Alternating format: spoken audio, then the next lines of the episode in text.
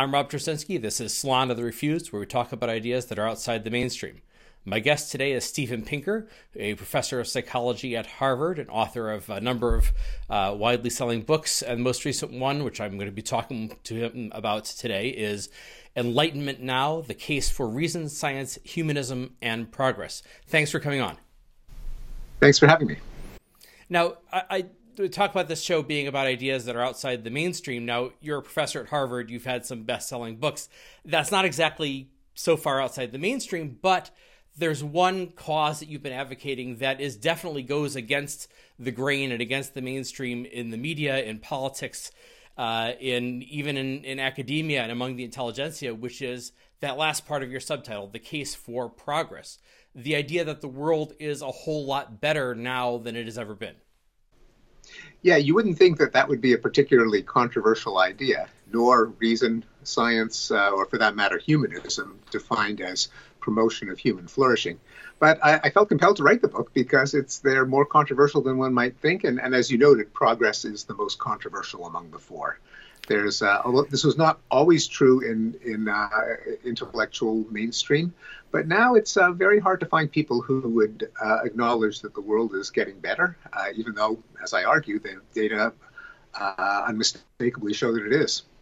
Well, you go in your book, uh, and the thing I think is most interesting about your book is you go on at great length with charts and graphs. Now, I'm a sucker for charts and graphs, but I think it's necessary for showing, for hammering this point in against, you know, the, the sort of doom and gloom. You go over a whole bunch of different issues, uh, longevity and uh, uh, wealth and health and all the different issues uh, that uh, all the different data that demonstrates that human life is getting better. Uh, that's right. Recapitulating my own epiphanies, because my, my track record certainly wasn't one of, um, of uh, uh, indiscriminate uh, optimism. Quite the contrary. I wrote a book called The Blank Slate to talk about ideas outside of the mainstream. Yeah.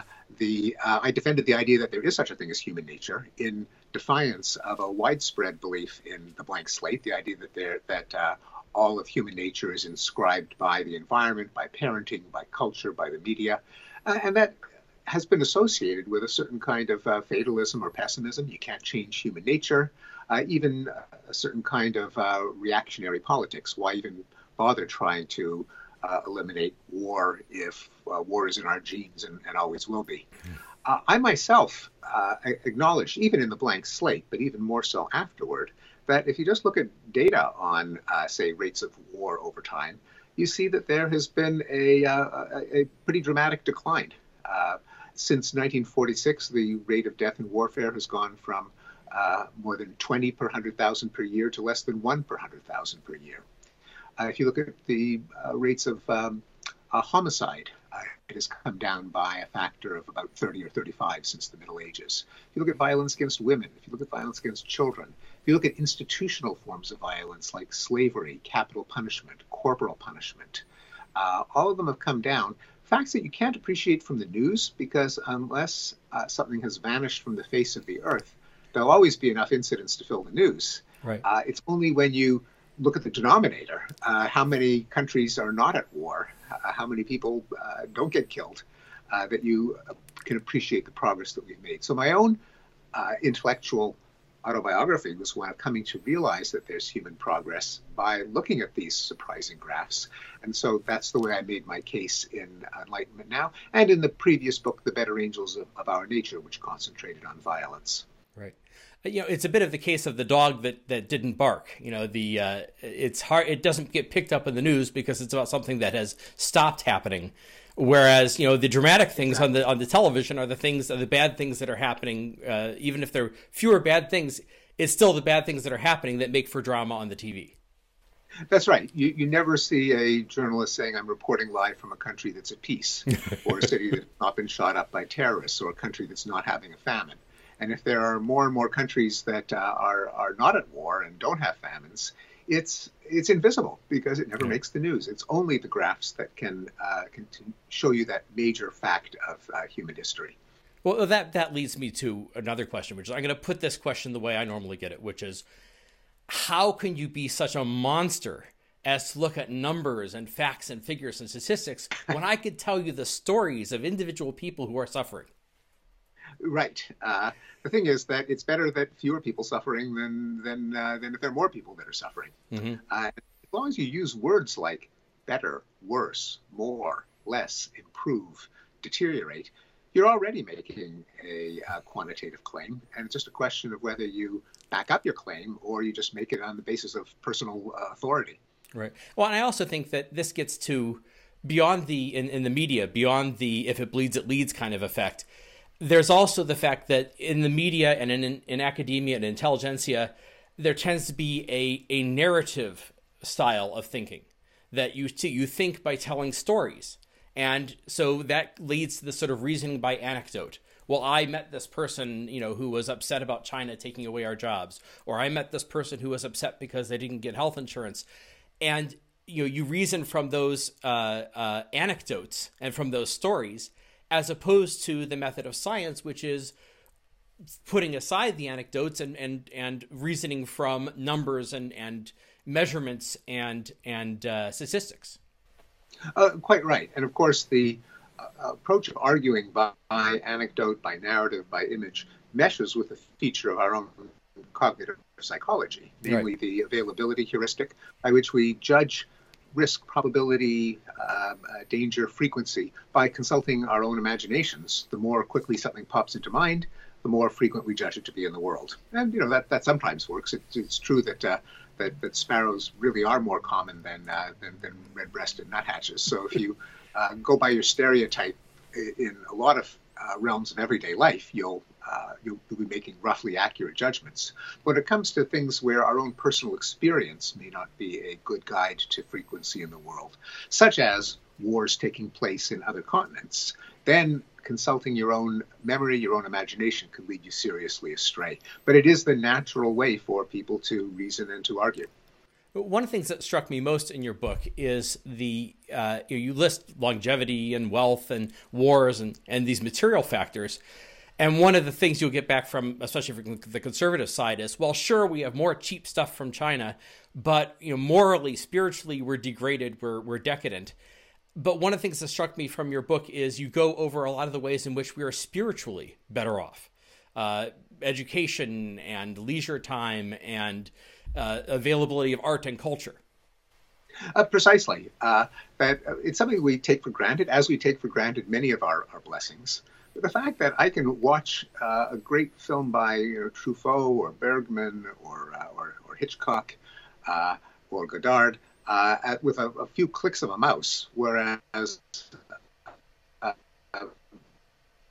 not so small in a major city, and then you have to be lucky for it to be shown in a repertory theater, and so on with great speeches of history, great musical compositions, great works of art. If you were lucky, you get kind of a muddy black and white reproduction. Now you can see it in glow, glowing color on, on, on, a screen. So access of the great works of humankind has never been more available.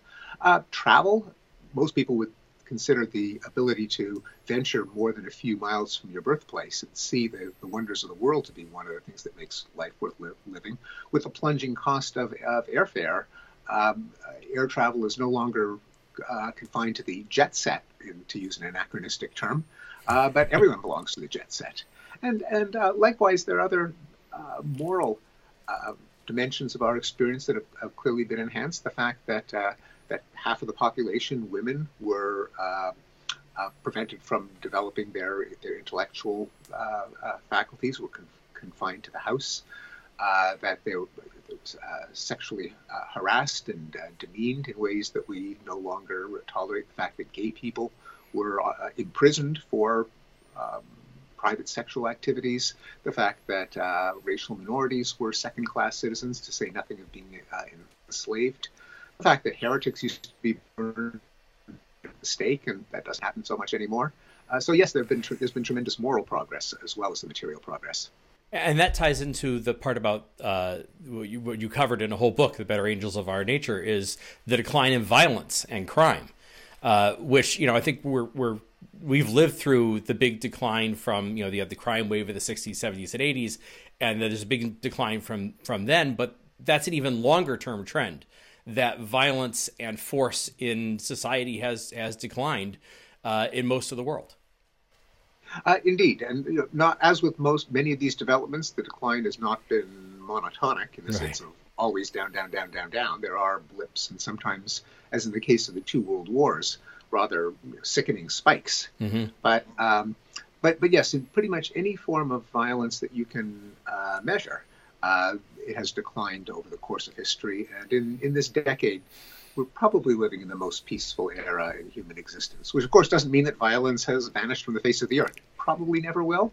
Uh, but there's much, much less of it. Now, that brings me to the question of, you know, just this simple outlook of realizing how much better we have it now than we used to has a, a I think, a surprising number of, of consequences when you look at politics or public policy. Like, how would you deal with the question of crime if you realize that we're not in a crime wave, that we're not in a violent society, that violence is much lower than, than it has ever been? Indeed. Uh, and people almost always think that crime is increasing, even when it's decreasing by a lot, as it did in the United States between a couple of years ago when there was a very small uptick.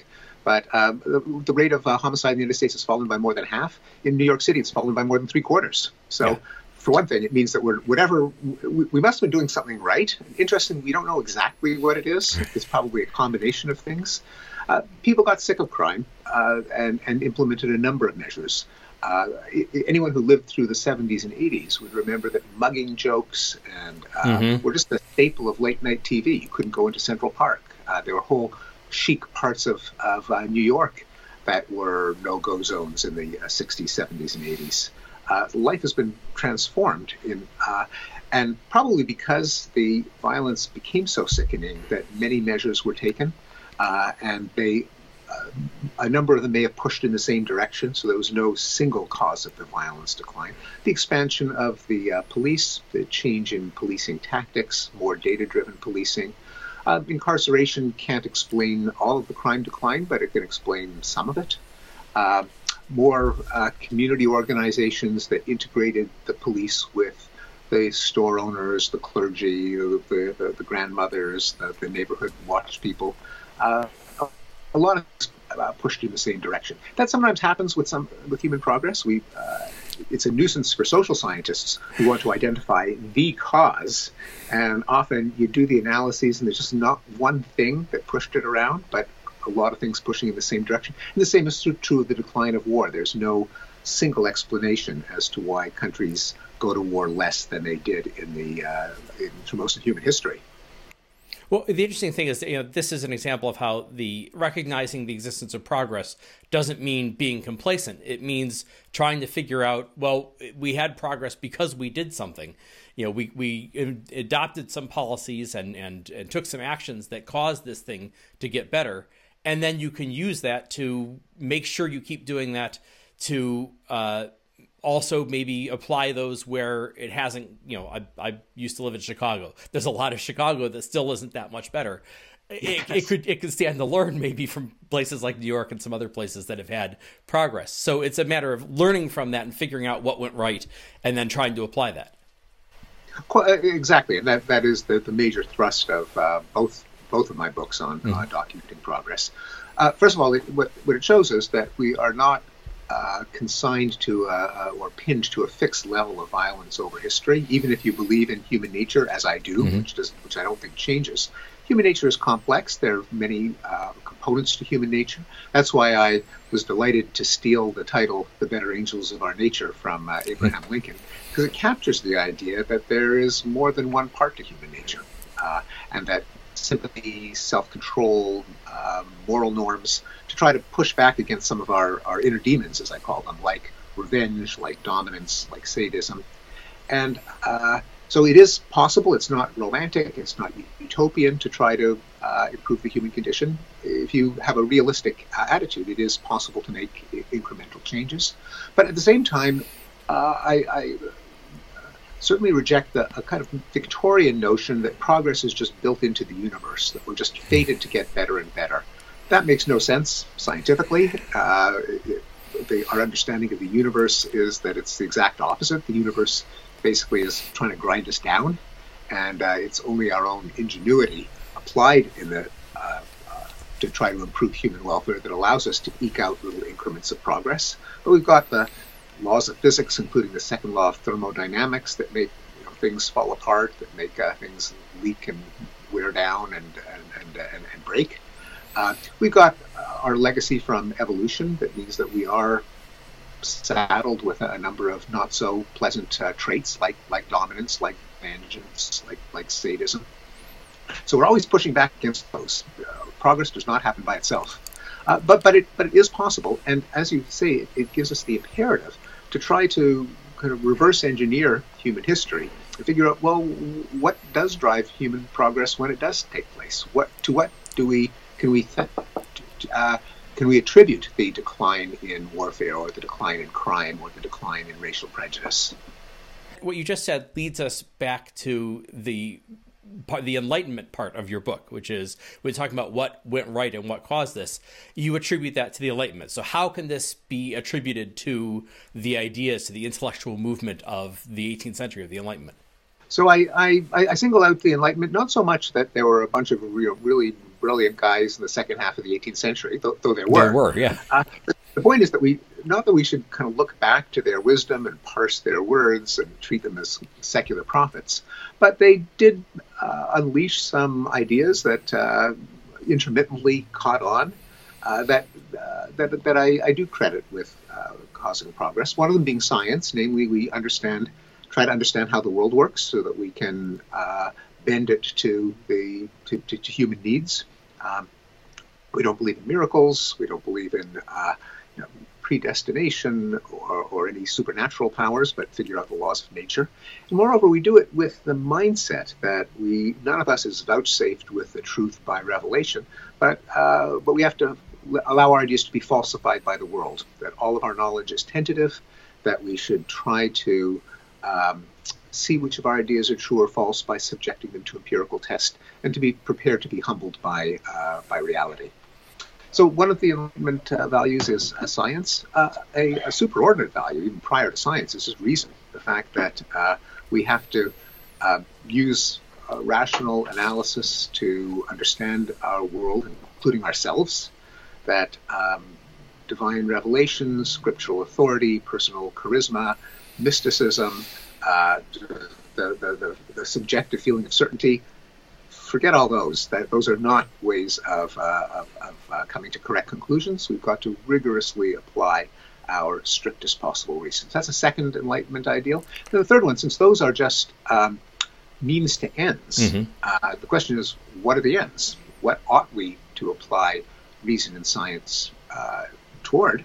And another answer from which more or less from the Enlightenment uh, is that it should go toward human well-being, whether it's formulated as the greatest good for the greatest number, or, or uh, using uh, treating people as ends, not means, two slightly different versions of morality that both emerged from the Enlightenment. But in, in, either case, that differs from, say, obeying divine commandments mm-hmm. or achieving feats of heroic greatness. It's not human flourishing is not the only conceivable moral system, but it was one that was articulated during the Enlightenment and one that I think guided many of the steps that we took that, that actually did result in progress.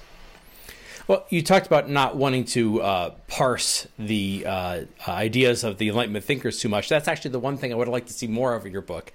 Uh, that uh, there wasn't enough, as much delving into the ideas of the Enlightenment, and that that brings me to an issue. It comes up late in your book where you talk about how we need a thin philosophical basis. I think it's talking about specifically the UN uh, Charter on Human on, on Human Rights that had a thin philosophical basis, and the idea being that we don't want to have to get too deeply into the the details of philosophy in order so we can get broad agreement from everyone. But I would like to see us, in terms of defending and, and protecting the legacy of the Enlightenment, I'd like to see us get thicker on philosophy.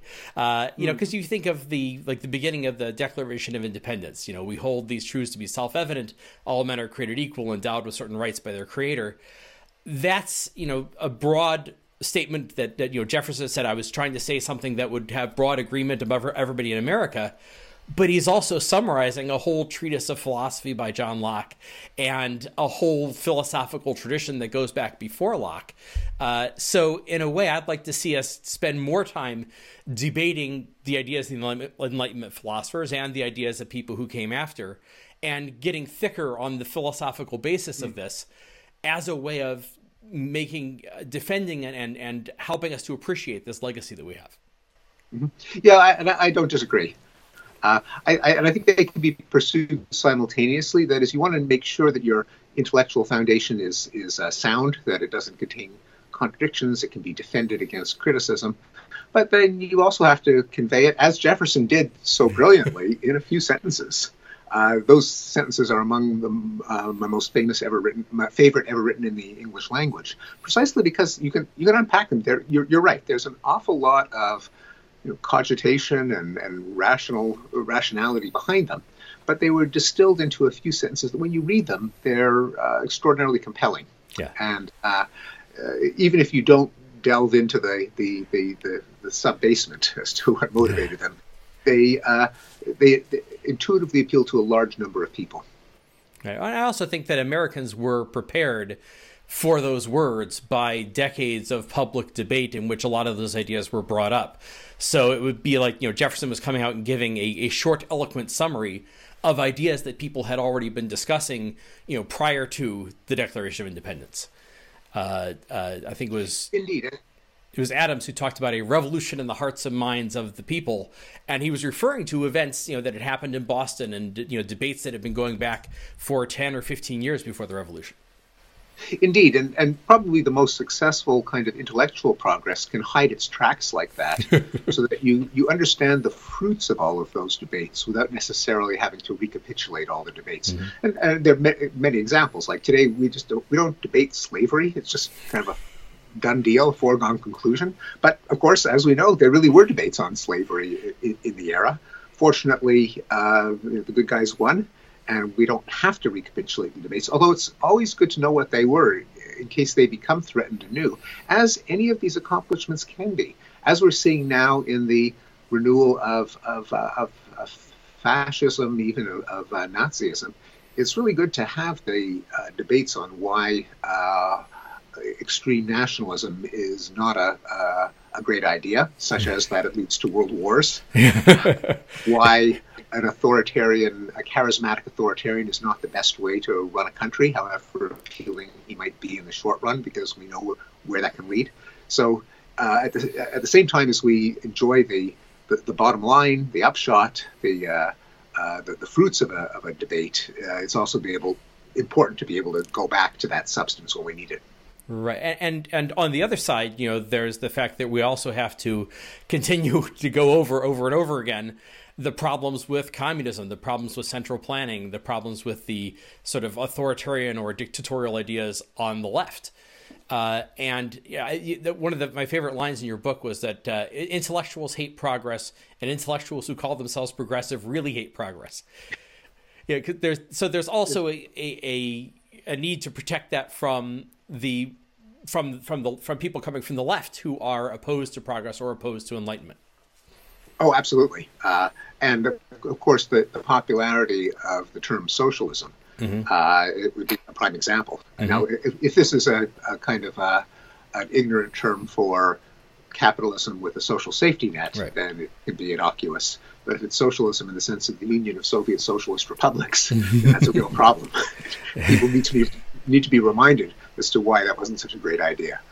Yeah, and, and uh, doing doing some research actually on the I was trying to track down the origin of the word socialism, and from what I could tell, it came from Henri de Saint Simon, the early 19th century French intellectual, and he meant it as a um, an opposite not to capitalism but to individualism. And so the idea that you would live only, and he his is the person who sort of adopted that uh, was. Um, uh, oh boy, I'm going to blank out on his name. Uh, there's the guy who coined the word altruism, but what he meant by it was uh, Auguste, Auguste Comte. August Comte. I knew it would come to me. Uh, he he meant it as you have no right to any personal desires, any personal interests. You live only for the sake of the collective. It was sort of a, a precursor of Soviet style Marxism.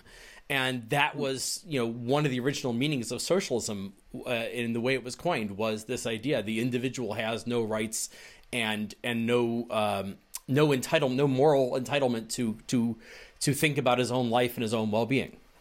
Yes that kind of uh, uh, notion of a superorganism. Right yeah. Human is to a society the way a cell of a body is to the body as a, as a whole. And there's actually a chilling passage from 1984 in which O'Brien explains to Winston Smith that the individual is just like um, uh, uh, skin cells that get sloughed off uh, for the benefit of the organism whole. And, so, and, and, indeed, the Lockean and Jeffersonian idea of, of uh, uh, democracy as coming out of a social contract where we do surrender certain rights for the, the uh, our own benefit, and mm-hmm. everyone does so. Uh, that government is uh, a means to the end of maximizing human rights and human well-being is an alternative to the idea that we're just in, uh, indistinguishable parts of a, a, larger whole.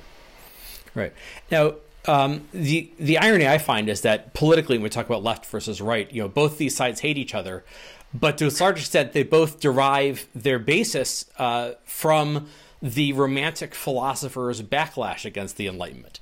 There's different variations on that backlash against Enlightenment ideas. I think that, that that's true. That there's um, indeed that the counter Enlightenment ideas. Right. Uh, one of them being that a society is an organic whole, that the individual is a fiction. This is the uh, inverse, the mirror image of the Jeffersonian idea that the society, especially government, exists as a means to the end of promoting individual welfare. Right. But you could turn it on its head and say that the thing that really exists is not the individual, where culture is just the individuals in interaction, but that the culture is the real thing, and that the individual are just uh, um, spare individual parts. Right. Uh, also, the, the, the promotion of um, solidarity to a, uh, a, a, whole, a coalition, a tribe, uh, as the, the, the, foremost good, and that the, that progress consists of struggle where the um, good people triumph over the evil people, as opposed to the idea that progress consists of solving problems, and that problems will always be with us, and we always need our ingenuity to to uh, advance. Uh, the um, but yes, there are both left wing and right wing versions of, of, romanticism, of uh, communitarianism, of superorganism thinking. I also think one of the essential ideas of romanticism too was the idea that uh, you know there's this emphasis on authenticity, and it's the idea that uh, uh, emotions are authentic. There are real selves. They connect us to the reality of the world, and reason is artificial and just gets in the way. So it was a backlash, not just against individual well-being, but also against the very use of reason uh, as opposed to relying on instinct or emotion or tradition. Uh, indeed, uh, the idea that, that reason is necessarily cold and anti-human and calculating and cannot accommodate human uh, emotions and feelings, all of which are non sequiturs. Reason is simply the refinement of what you're doing when you do anything in terms of verbal argument, including the role of reason itself. What are you doing? You're using reason. Yeah. Uh, all of these arguments are themselves couched in reason. You can do it well, you can do it badly, but the one thing you cannot do is escape it. And of course, reason can, must take into account human emotion, human well being, human comforts, human satisfaction. Uh, reason can't dictate that those are the aims to which reason is put. But uh, given that we agree that it's better for people to live than to die, to be healthy than sick, to be well fed than starving, then we can deploy reason in order to maximize those human goods. You know, for those of us who are grateful to the legacy of the Enlightenment and want to defend it, I guess that the big question is how do you push back against the romanticism? Uh, now, for example, as we speak right now, uh, everybody is anticipating the final episode of Game of Thrones, which is coming up next Sunday, which really strikes me as like, you know, pe- millions of people tuning in every Sunday to watch a broadcast from the pre Enlightenment world. Right? It's, it's a yes. world of force and violence and divine right of kings and, and, and conquest and torture and all these things uh, and poverty, which are which which we vanquish, but we go back to it uh, perversely go back to it in our entertainment. It, it's not bad if it's a reminder of how things uh, once were, um, and there's not, nothing wrong with that either. um, as long as we keep in mind that you you really would not want to live there if you had the choice. Uh, but, I think there's the sense, you know, I, I, got this, you know, in your book a little bit, and, and Jonah Goldberg also wrote a book about the Enlightenment uh, from a sort of a more, you know, it's interesting that he found it more consistent with 20th century conservatism, uh, but uh, uh, which, which are, of course, is another strain coming out of the Enlightenment. But um, the idea that that romanticism has been more artistically appealing or more poetic, and in some ways has sort of captured people's hearts while we're out trying to capture people's brains it's true that there's not a whole lot of great art that is uh, utopian or optimistic. That uh, dystopias make for much better uh, fiction. Uh, uh, literature is very much about human conflict uh, mm-hmm. and and and and problems and tragedies. So if you're certainly if you're fighting the, the battle on the territory of, of the arts, it's it's not as easy. Although there can be, of course, uplifting, oh, yeah. soaring rhetoric. Uh, there are occasional uh, uh, stories set in the future that are uh, optimistic and forward-looking. Star Trek being right. an example, the original. Uh, Although I think they sort of backed off from that a little bit in the more recent versions. It's gotten a little darker because that's the trend. That's the cultural trend. True enough, yes. Uh, well, well, actually, one thing I, have sort of bone to pick with you because uh, when you were talking about the sort of the romantic and, and the Nietzschean aspect, you you put Ayn Rand as somebody in the Nietzschean category, and that's that's something I'm a bit of an expert on. I, I actually think that I'll send you some links on this. That she is actually much more in the philosophically in the substance of her philosophy, very much in the Enlightenment camp. Uh, but I think people are deceived by that because they react, I think, to her literary style. Because in her literary style, she she described herself as a romantic, so she was sort of literarily a romantic. But I think that's an interesting answer to this because what she did in some of her novels is she would write these sort of romantic, you know, heroic uh, struggle where the heroes were uh, somebody runs a railroad and a guy who invents a new kind of metal alloy. So it's these sort of Enlightenment style uh, technological mm. and scientific achievements, but given a romanticized treatment. And I, I think maybe I wanted just to propose that that that would be part of the answer to this is to find the romanticism in or to romanticize the kind of achievements that the Enlightenment made possible. Well, I certainly think that, that deploying the um, the, the emotions of uh, admiration of the of the genuinely praiseworthy of the um, the inventors and the scientists and the humanitarians and the and the, indeed the entrepreneurs and the forward-looking leaders is is, is certainly something a, a literary device that, that, that should be exploited.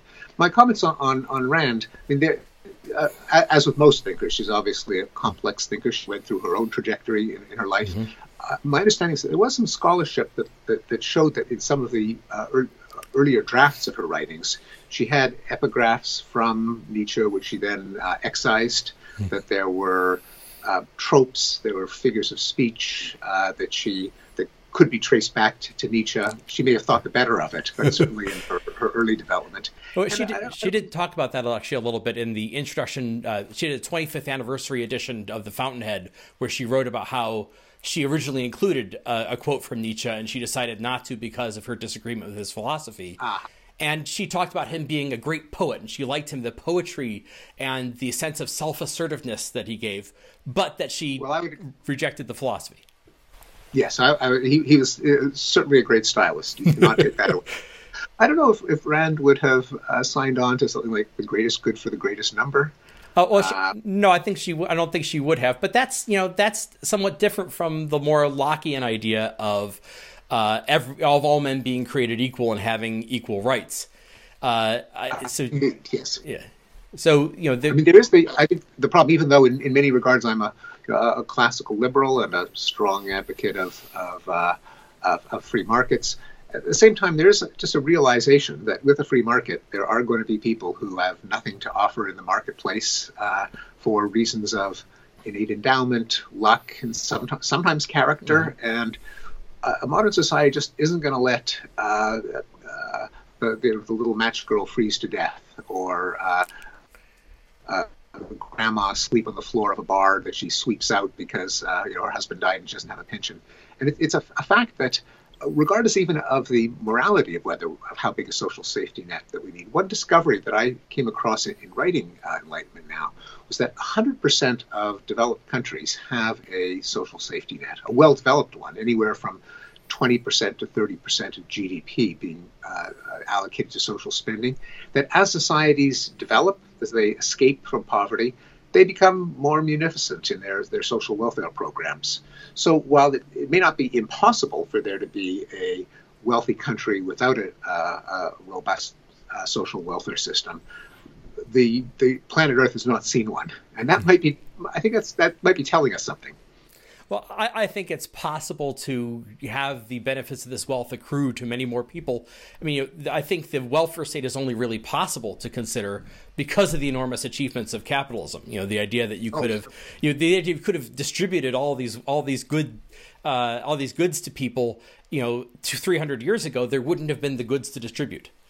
Totally. No, no, I, am complete agreement, and uh, that's why I think some of the contemporary debates between the kind of the hard libertarians and the, the hard socialists uh, maybe misconceived, and, and a lot of the uh, allergy that intellectuals have to even the concept of capitalism comes from uh, a form of capitalism that doesn't exist, namely the the the uh, kind of extreme Randian stereotype of an ultra individualist society that with no provision for the the, the, the sick, the elderly, the, the poor. Um, and it, there, it is an interesting fact that that kind of capitalism just does not exist. Uh, now, uh, granted, what does exist could not exist but for the ability of capitalism to generate mammoth amounts of wealth, mm-hmm. and for which we must be grateful. We can afford a social safety net because we've got all this wealth to redistribute. But there doesn't exist a society that doesn't have such a, a structure in place. I would also argue, though, that a lot of that anti-capitalism is also generated by a sort of Dickensian caricature of the way capitalism was that that doesn't actually necessarily correspond to the way it really was. And for example, there were enormous amounts of of uh, private charity uh, that was generated from the wealth created by the Industrial Revolution. Uh, so you know, I think the issue we can talk about the hard libertarian, of which I am, you know, more on that end of things. But the main thing I want, I want to get back to the larger issues of the ways of defending and reclaiming and and promoting awareness of enlightenment ideas. So, what do you think is the best solution for doing that? Yes. So, how to uh, how to how to make these things you know, go viral and have an influence is um, not something I can claim expertise on, other than to do what I try to do, namely to state the case for progress as convincingly as I can and to try to reverse engineer it and see what are the ideas that gave it to us. Now, granted, that's not the same as crafting uh, soaring rhetoric, uh, uh, viral memes, uh, networks of, of, of influence, messaging strategies where I'm uh, kind of a I, I've reached my level of incompetence, as they used to say in the Peter Principle. Uh, uh, but what I hope is that by stating the case in, in, in, a way that I hope is persuasive, I can recruit people who are more expert at popular persuasion than I am to help spread the message, probably in, in diverse ways, because people in different fa- factions and subcultures might respond to different ways of stating the case. I'd like to see a hit television show that could take the excitement and adventure and that that sense and apply it to something more benevolent than some than what you see in games of a more benevolent world and more progress and uh, you know one something you said earlier that that human nature includes reason. It includes the ability to solve problems, the ability to create technology, the ability to write the Declaration of Independence. That's all part of human nature too. Indeed, uh, and those are the those are the better angels of our nature, and that's what we uh, ought to uh, maximize and appeal to in order to eke out increments of progress in a universe that doesn't really care about our well-being. Mm. My guest today has been Steven Pinker, author of Enlightenment Now: The Case for Reason, Science, Humanism, and Progress. Thanks for coming on. Thank you, Rob. Thanks for having me. If you found this conversation interesting, you can follow us on YouTube. You can follow our podcast. You can support us on Patreon, patreon.com slash Salon of the Refused. And you can always find more ideas and analysis at the Tracinski Letter, tracinskiletter.com. I'm Rob Tracinski. Thank you for listening.